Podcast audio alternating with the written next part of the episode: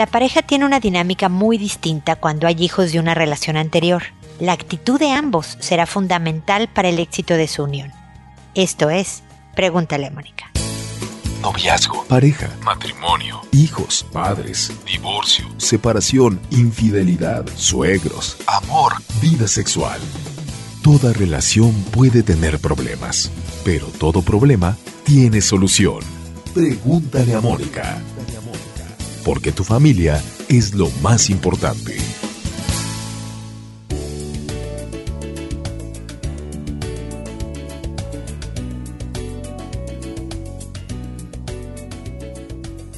Bienvenidos amigos una vez más a Pregúntale a Mónica. Soy Mónica Bulnes de Lara. Como siempre, feliz de encontrarme con ustedes en este espacio que los invita a visitar la página no solo para hacerme sus preguntas www.preguntaleamónica.com. Ahí hay un botón de envíame tu pregunta. Si alguien quiere una conferencia, si alguien quiere consulta online, terapia online, si no está en Santiago de Chile, el botón es otro es el de contacto o contáctanos o algo así, creo que se llama ese botón. Hay un botón para cada cosa. Pero además ahí hay artículos sobre los temas que manejo también aquí en el podcast. Y bueno, y desde luego seguirnos los invito a todos en redes sociales, Instagram, LinkedIn, Pinterest, YouTube, hay videos. También en la página están los libros que he escrito y cómo y dónde adquirirlos. Están en versión digital por si no está en tu país en papel. Son libros para los padres de familia, creo que en temas básicos de formación, uno del mundo digital, otro de fortalecer el carácter para que no sean víctimas o de bullying o de abuso y demás los hijos. Así que asómense a Pregúntale a Mónica, están cordialmente invitados. Y el día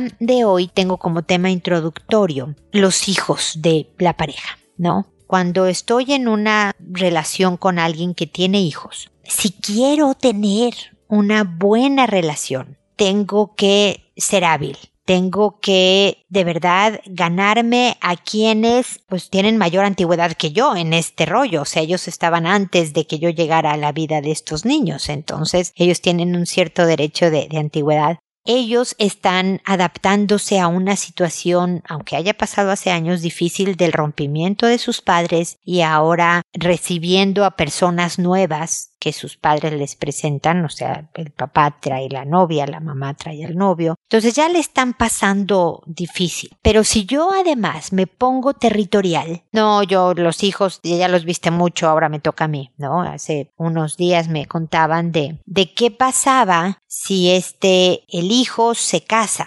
y el hijo quiere en la mesa de, el festejo poner a sus papás, nada más que sus papás están separados y el papá tiene novia. Entonces dicen el hijo, no, yo no quiero a la novia en esta mesa, porque le duele a mi mamá ver a la novia, sobre todo si va a estar sentada ahí como en un lugar preferencial antes de que el papá tenga que decidir si se sienta en la mesa del hijo o se sienta en la mesa con la novia en otro lado, haciendo que el hijo pues esté incómodo porque su papá no está ahí. Antes de todo esto, sería espectacular. Eh, hablaría de la grandeza de esta novia de la inteligencia emocional de esta novia, del interés de hacer que las cosas funcionen en su relación, si ella es la primera en acercarse y decirle al papá y a los hijos, no se preocupen por mí, que tu papá se siente en tu mesa con ustedes, yo me siento en otra mesa atrás, y que cenen y que bailen un rato y y tu papá me alcance después. O si prefieren, no voy. No me va a quitar mi lugar en la vida de mi pareja.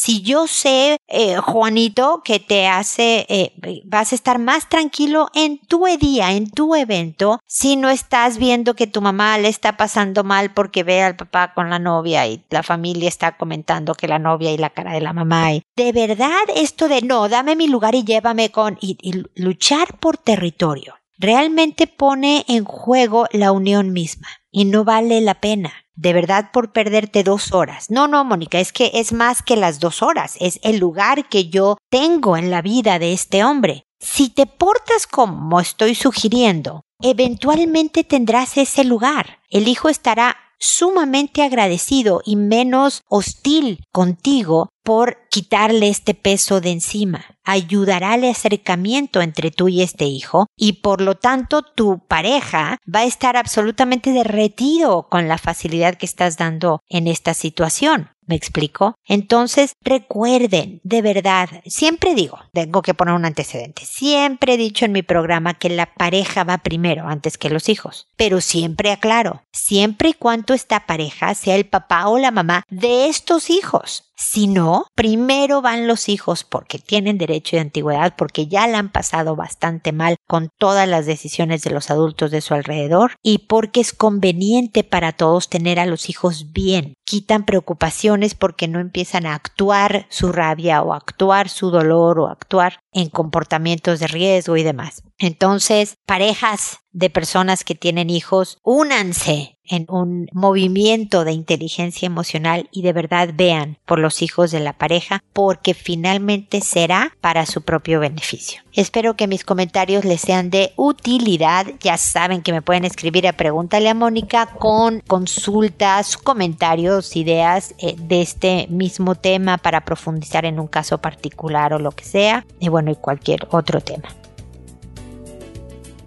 Ahora me dispongo a contestar a sus consultas que como saben lo hago por orden de llegada, que a todo mundo le cambio el nombre, que siempre contesto, que a veces me tardo un poco más por eventualidades de la vida, pero trato de apurar los programas para cortar los tiempos de espera, pero que siempre vas a recibir mi respuesta. Lamento y agradezco siempre su paciencia y comprensión, lamento esta tardanza, pero cuenten con mi respuesta siempre y lo hago por audio, respondo por audio para llegar a más gente. Si solo te contesto tu correo, pues solo llegué a ti. Y lo que quiero es poder alcanzar a gente que pueda encontrar en las ideas, comentarios, sugerencias que digo, o ustedes incluso pueden hacer en un momento dado alguna cosa que funcione para su vida personal de quien nos esté escuchando. Por eso es por audio y no por correo. Y el día de hoy empiezo con Fausta que me dice, nuevamente te escribo Mónica, no sin antes agradecerte por tus consejos y ayuda. Es de vital importancia lo que haces. Traes paz y bendiciones a muchas familias, incluida la mía. Es, eres un encanto, Fausta, por decir lo que dices. Ya pasé la etapa de la ida al baño, del baño de mi Goyo,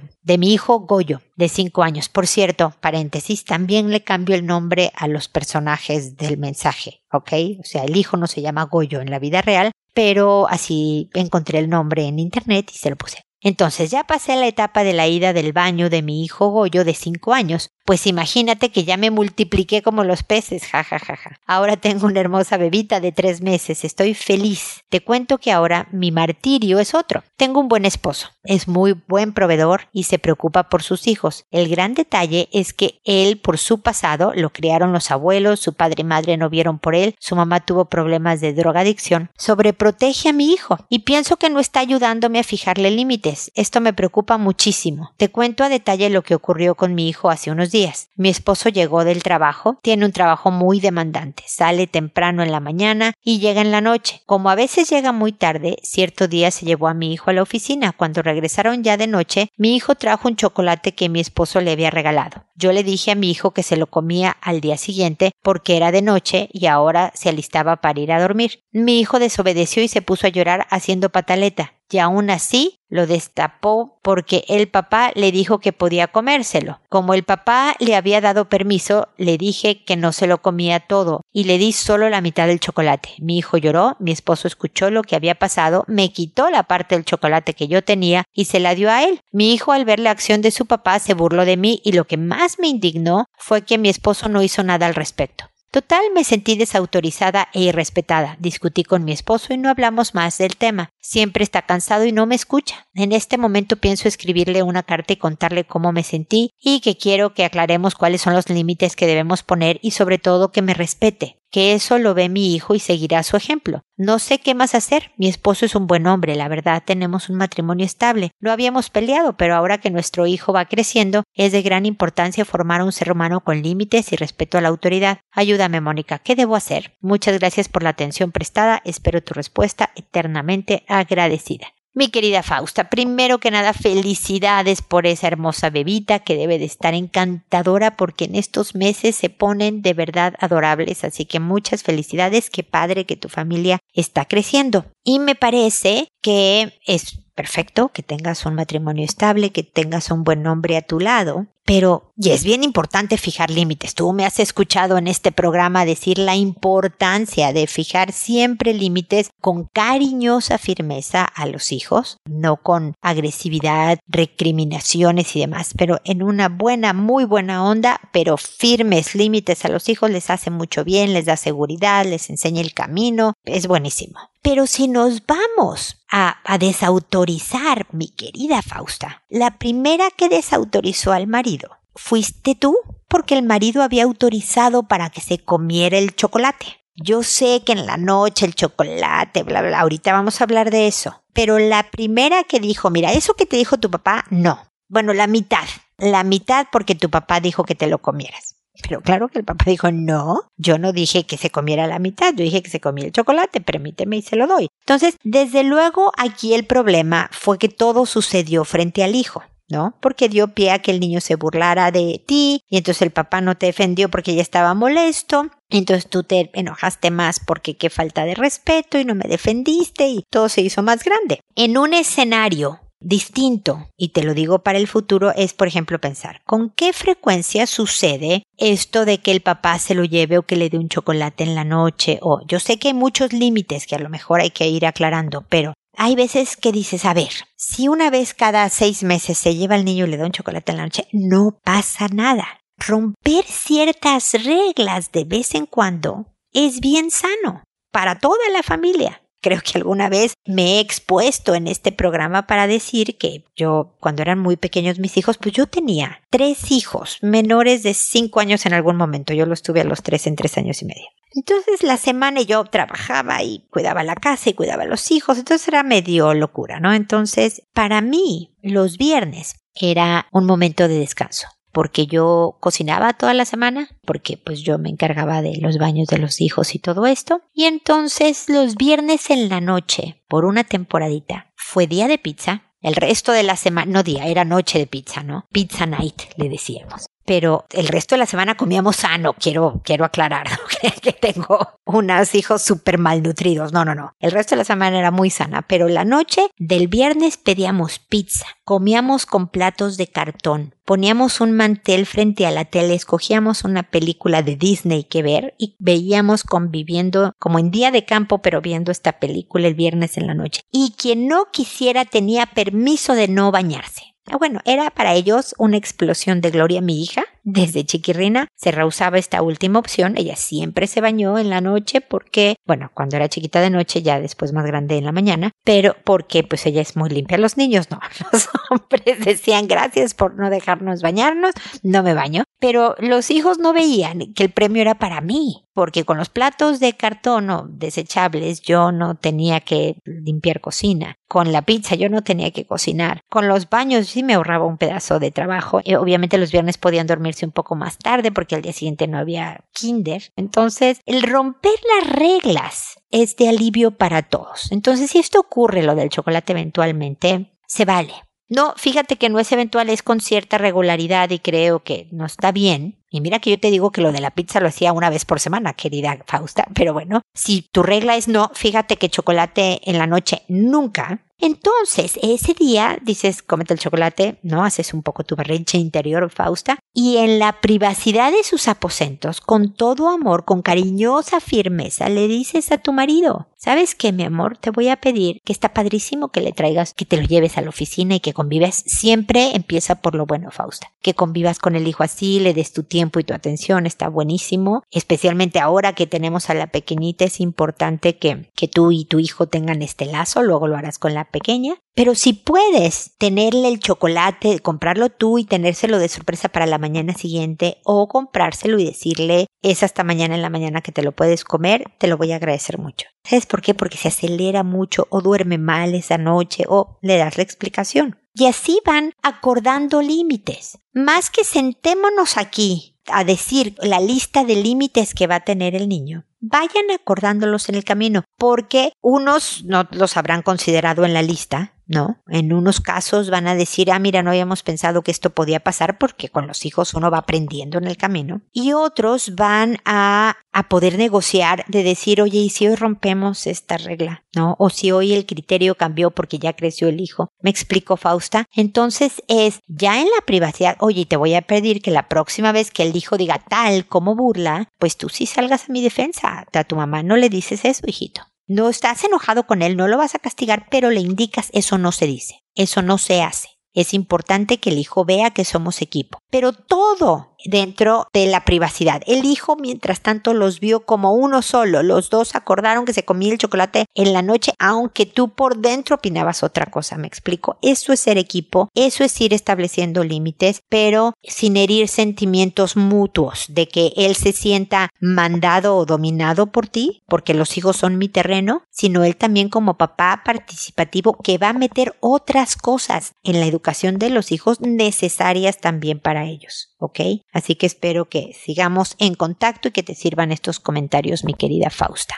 Humberta, por otro lado, me dice hola. Tengo un hijo de dos años, cuatro meses y hace unos días comenzó a llamarle la atención mi trasero. Me lo golpea, lo mira, cuando estamos acostados me dice que me dé vuelta y se acuesta apoyando su cabeza en él y de vez en cuando me toca y la mira, y lo mira. Yo lo observo a ver qué más hace cuando ya le digo que se ubique más allá o me doy vuelta se enoja. Hace unos días lo vi también en la piscina, muy observador con los cuerpos de las niñas. Entiendo que es nuevo para él, explorador e inofensivo. También es mi primer hijo, pero últimamente es con mayor frecuencia y sumamos el enojo al distraerlo o llamarle la atención. También al momento de la ducha o ahora que estamos en el proceso de quitar el pañal, se baja su boxer y comienza a frotar su pene con otras cosas o con las piernas de cualquier persona de la familia que esté cerca. La verdad me preocupan estas actitudes. Pues mira, Humberta, tu hijo de dos años, cuatro meses, bueno, a lo mejor ya tenga un mes más porque me tardé un poquito en responderte y te pido disculpas y te agradezco la paciencia, es perfectamente normal.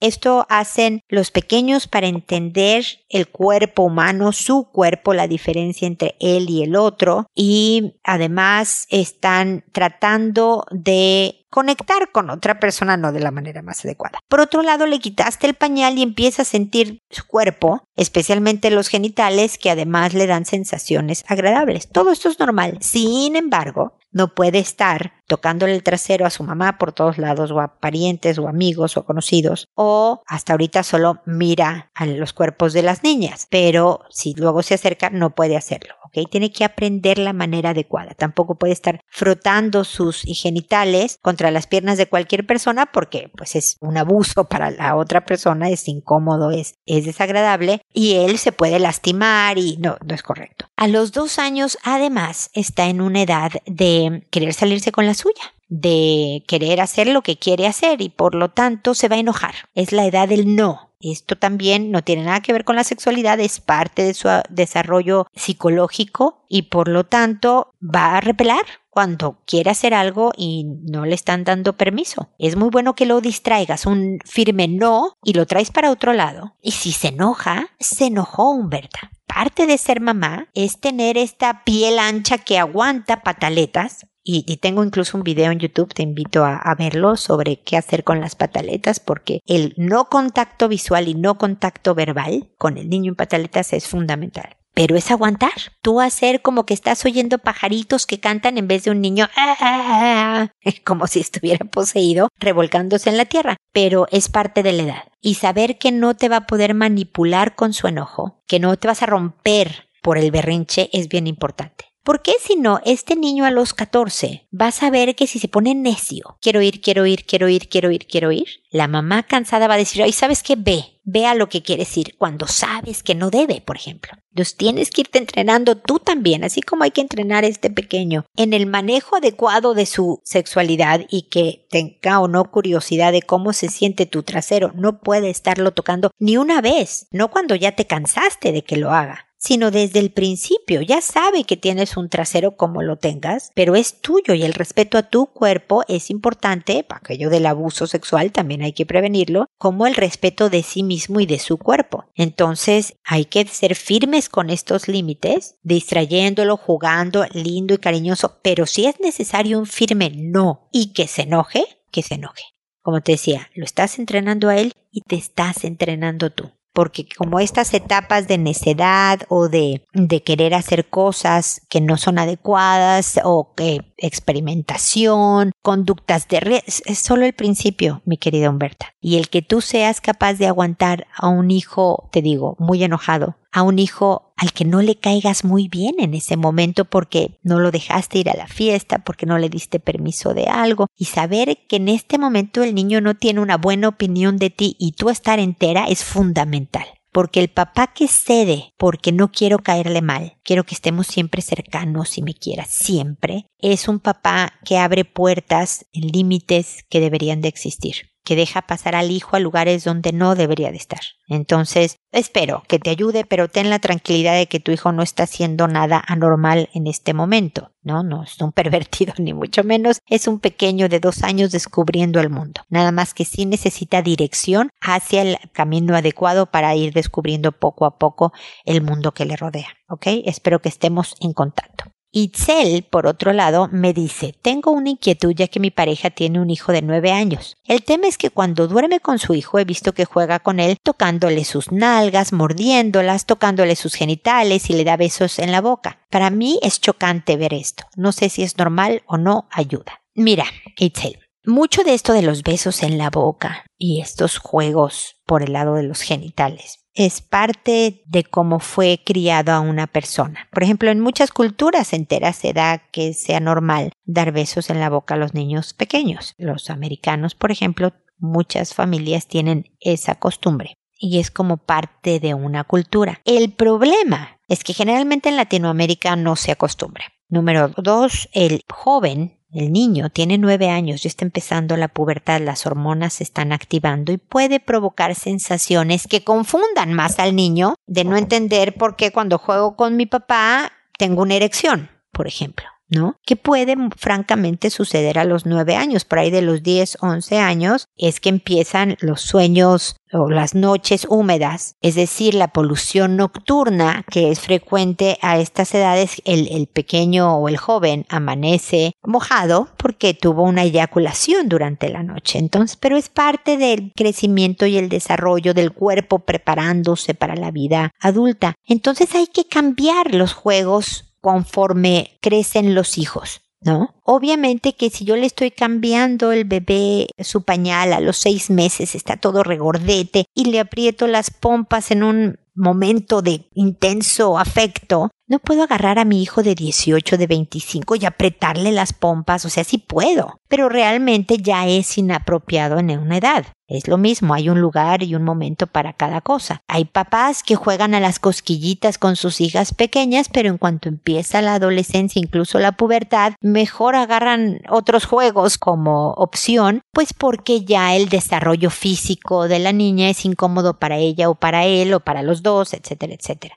Entonces, a pesar de que no necesariamente es una conducta de riesgo lo que está haciendo tu pareja, pues la recomendación, incluso te invito a ponerlo a oír mi respuesta, es que cambie de juego. Que incluso cuando el hijo quiera volver a esto, le diga, no, hijo, tú ya estás creciendo, te estás haciendo un adolescente en unos años, entonces vamos a jugar así, ¿no? Y pueden luchitas, ¿no? Pero no tienen por qué tocarse, morderse los genitales. ¿No? Darse besos en la boca y todo esto. El qué bueno que se quieran tanto, qué bueno que sean unidos, pero el modificar sus expresiones de unión y cariño es fundamental con el cambio de etapas, con el cambio de edad. Así que espero que esto te sirva, Itzel, para, para comentarlo con tu pareja. A ver qué, qué opina y cuál es su reacción. Ojalá sea una de, de interés en, en el desarrollo de su hijo y de bienestar en la relación para los dos.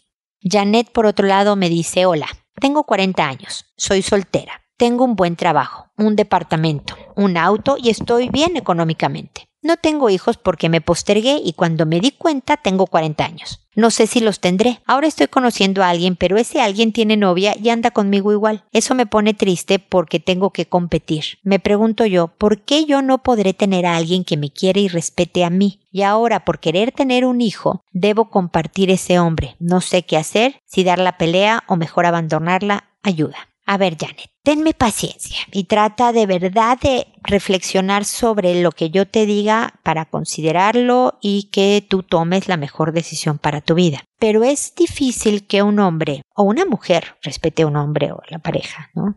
da lo mismo el sexo. Cuando la otra, la pareja, o sea tú, estás dispuesta a entrar en el juego cuando él tiene a otra. En mi opinión, tú misma te faltaste al respeto cuando te pusiste en esta posición pues que tú llamas de competencia, cuando él pues no está escogiendo en realidad si él pudiera mantener a sus dos novias no eternamente estando las dos de acuerdo, pues él puede estar muy feliz porque tiene a una cuando tiene ganas de estar con una y tiene a la otra cuando tiene ganas de estar con la otra. La que no se está dando su lugar, te voy a decir porque yo y creo que tú por lo que me estás escribiendo, yo quiero ser la única. Yo quiero ser la única. Nada más en buenos ratos y en malos ratos. En una relación espero que dure para siempre. Pero yo, tú y yo, pareja, trabajando juntos. Y entonces si yo quiero ser la única, no puedo dar lugar a que el otro ande con nadie más. Con todo lo que me gustes, con todo lo que ya te quiera. Yo estoy aquí para cuando tú no tengas a nadie más, para cuando yo sea la única en lo que te la juegas, Janet, es que él puede decir, chin, pues qué gacho que Janet ya no quiso seguir con esto, pues bueno, me quedo con la que ya tenía. Y tú perdiste una potencial pareja, ni hablar, Janet. No ibas a ser la única. Un hombre que lo hace una vez tiene el potencial de repetirlo. Tú tienes que tener cuidado también porque una mujer que da pie a andar con alguien que ya tiene a alguien más, puede también repetirlo y tampoco le hace bien a tu persona, ni por supuesto al otro o a la familia si estuviera casado o demás, ¿no? Entonces, el respeto que los otros te tengan empieza con respetarte tú misma, con decir, a ver, ¿qué quiero yo de la vida, de mi relación de pareja? ¿Quién quiero ser en esta relación? Y actuar al respeto, pero no enojada y no recriminando y no gritándole que cómo es posible que tú no, nada más, ¿sabes qué? No, yo solo soy yo. En cualquier relación de pareja no hay nadie más que yo como no va a haber nadie más que mi pareja, que tú, que no la que tenga como pareja, ¿ok? Como primer punto. Como segundo punto, mi querida Janet, si lo que te motiva a aguantar cualquier hombre es tener un hijo, realmente vas a hacer sufrir tremendamente a este hijo porque no va a estar, no va a venir al mundo con una relación estable. O tú ya estás planeando ser solo mamá de este pequeño, pues porque el otro eventualmente se va a ir. Lo cual también pone en desventaja a tu hijo, no porque tú no seas capaz de sacarlo adelante, Janet. Estoy segura que con todo lo que me describes de tu capacidad de proveer, por ejemplo, de dar una estabilidad a, a un niño y todo eso, la tienes. Por otro lado, los hijos sí necesitan papá y mamá. Ese es el escenario ideal y hay que tratar de dárselos lo más posible. Que en el camino no sucedió, pues no sucedió, pero no como un plan previsto, ¿no? Es que yo solo quería tener un hijo. Para eso casi casi vas a un banco de esperma. No necesitas un hombre, pero creo que quieres ser querida y la compañía. Entonces vale la pena trabajar por eso, mi querida Janet. O en el último de los casos, lo que yo siempre promuevo, Janet ¿Quieres tener un hijo y ya tienes 40 años? Bueno, adoptar es una muy buena opción. Siempre he dicho que los hijos, todos, todos los hijos del planeta son biológicos. Unos crecen en el vientre de su mamá y otros crecen en su corazón, pero todos entonces son biológicos. Y si adoptas no un bebé recién nacido, sino algo, uno de varios añitos, de tres, de cinco años, se están rescatando mutuamente. Tú querías un hijo, un pequeñito a quien criar y hacer un hombre o una mujer de bien, ¿no? Y este pequeñito necesitaba una casa, una estabilidad, una mamá. Ahí sí, sin el papá encima, de verdad creo que es una historia de rescate y de amor bien fuerte y bien importante. Yo sé que no necesariamente te estoy diciendo lo que, lo que quieres hacer. Bueno, tú me dices no sé qué hacer, si la pelea o mejor abandonarla. Yo la abandonaba, yo, porque sabes que no soy la única y así yo no juego. Pero yo no descartaba, Janet, todo mi proyecto de querer hacer una relación de pareja. Los hijos todavía pudieran venir unos años más, todavía tienes un cacho de reloj biológico ahí posible, pero si no, ojalá también haya la posibilidad de abrir la opción a, a la adopción, que me parece maravillosa y generosa como nadie, de verdad un testimonio de maternidad. Pero lo primero es tu visión sobre el tema, tu actitud sobre quién eres y lo que estés dispuesta a hacer por mantener la integridad, la congruencia de quién eres. Y si tú eres esta persona que quiere ser la única persona en la relación y si no, mejor estoy sola, cumples con ese ideal, pagas ese precio para ser tú, siempre congruente, en paz. Sí, con el chin, estoy sola en este momento, pero manteniendo tu integridad. Y si sigues buscando, encontrarás al hombre que realmente conecte con estos valores. De verdad que sí. Hay cosas que hacer al respecto para conocerlo, pero siempre dándote tu lugar, eso va a ser indispensable para poder salir adelante. Espero que sigamos en contacto, mi querida Janet. Kimberly me dice, hola, a mí lo que me ocurre es que tengo un recuerdo de cuando era niña que no me deja vivir. Jugando con mi hermana más pequeña que yo, tendríamos más o menos entre 6 y 7 años respectivamente, la incité a bajarse las bragas para verle el culo y tocarlo. No recuerdo que fuera más de una vez, pero no estoy segura. ¿Esto por qué lo hice? Hoy me quité el sueño, pues no sé qué piensa hoy en día mi hermana ya mayor, ni lo que pensó en su día. No lo hemos hablado y a mí me da muchísima vergüenza. Te agradecería que me dieras una respuesta por lo menos para quitarme estos temores o no sé. La verdad que me afecta bastante. Saludos. Mi querida Kimberly, respira tranquila. No pasó nada a los 6, 7 años explorar 5, entre los 5 y los 7, explorar el cuerpo humano de dos pequeños, además de más o menos la misma edad, tienen un año de, de diferencia. Eso se llama exploración, no se llama abuso, aunque a uno se le ocurrió y la otra obedeció. No, es exploración y estabas investigando. Y si pasó una vez, mucho menos. A lo mejor no lo ha hablado tu hermana porque para ella no significó nada, para ella dijo, ah, sí, jugando nos bajamos los calzones, nos tocamos los traseros, listo, pero no es abuso sexual, no se cataloga lo que me describes para nada en ningún libro por ningún especialista como abuso sexual y nada más es un, una expresión normal de una etapa en donde este tipo de conductas son esperadas inclusive. Desde luego, hay guías que te dicen, no, no puedo estar haciendo esto, ¿no? Tu mamá, tu papá ponen límites y demás, o tú sabías que no era tan correcto, entonces lo dejaron de hacer, tenías tú internalizado todo este código moral, lo dejaste de hacer y listo. Duerme bien, por favor, no hiciste absolutamente nada malo y puedes o no hablarlo con tu hermana como una anécdota infantil, como, ay, ¿te acuerdas aquella vez que rompimos un vidrio aventando una pelota? Con ese nivel. No hay por qué sentir vergüenza. Pero si la sientes, siéntela, Kimberly. No tendría fundamento, pero siéntela. Pero ten por lo menos la tranquilidad de que no hiciste nada malo ni perturbador. ¿Ok? Espero que sigamos en contacto. Lila me pregunta, hola, mi pregunta es por mi hijo de 23. Dejó dos carreras universitarias y no quiere trabajar. No refleja ningún interés por nada. No sale a fiestas ni juntas con amigos, solo se lleva en el computador. Ahí parece que tiene comunicación con gente y chatea y también por WhatsApp. Lo he llevado dos veces a psiquiatras. Les dice que tiene depresión y problemas sociales o algo así, pero le dan pastillas y a él no le gusta tomarlas. Así que las dejó. Hace ya un año y medio que no estudia ni trabaja y ya no soporto más, pues como lo obligo a hacer cosas en la casa se enoja y de repente hasta es agresivo, dado también de qué manera se lo diga yo. Por favor, deme una orientación. Vivimos con mis papás de más de 85 años. Él los ayuda cuando estoy trabajando. Por favor, una orientación. Gracias. Pues Lila, efectivamente tu hijo tiene serios rasgos de depresión. Se ve que tiene un nivel de sociabilidad, pero siempre a nivel virtual, lo cual no es sano. Necesita salir, respirar, ver el aire libre y demás. Habla bien de él que cuida a los abuelos. Dile esto. Cuando hables con él, dile, no sabes qué tranquilidad me da saber que tú estás con tus abuelos y cuánto habla de ti, tu generosidad de cuidar a dos viejitos porque se necesita paciencia y demás. Pero hijo, tienes 23 años y tú vas a tener computador y celular,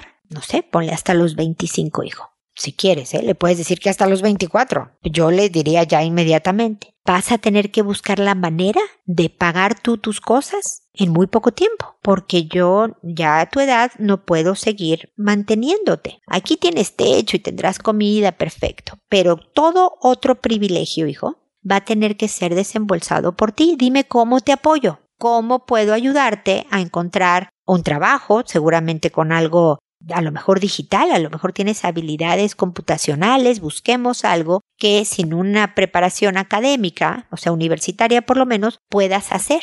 De una manera que seas más aliada, Lila, pero con un firme límite. Hasta aquí. Y la computadora se va a ir y el celular se va a ir, viejo. No, mamá, es que cómo es posible que tú, ya sé, y aguanta, Lila. Así como se enoja, tú sigues insistiendo que haga cosas en la casa aunque se enoje. Lo lamento, realmente sé que te caigo mal, sé que estás enojado conmigo, pero esto de verdad es porque te quiero. Y mantente, Lila. Si se pone muy agresivo, corta la comunicación y síguela después. Pero que este hijo sepa cuál es el límite de tiempo, porque si no en su depresión va a seguir hundiéndose y necesitas darle un empujoncito, por lo menos hacia la solvencia económica de un cierto nivel. Tal vez eso le ayude a salir porque sí necesita no solo pastillarse. La verdad es que es posible que sí requiera de ciertos medicamentos de psiquiatra, pero requeriría de ir a un psicólogo para hacerse de herramientas de vida para poder construirse una vida autónoma e independiente. Pero si tampoco te quiere ir al psicólogo, entonces tu único recurso es darle un límite de tiempo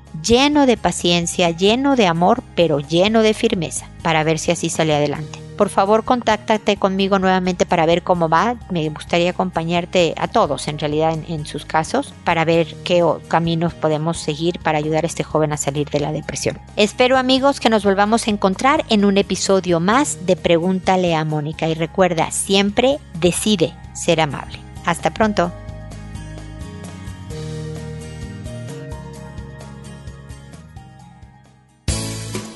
¿Problemas en tus relaciones? No te preocupes, manda tu caso, juntos encontraremos la solución. www.preguntaleamónica.com Recuerda que tu familia es lo más importante.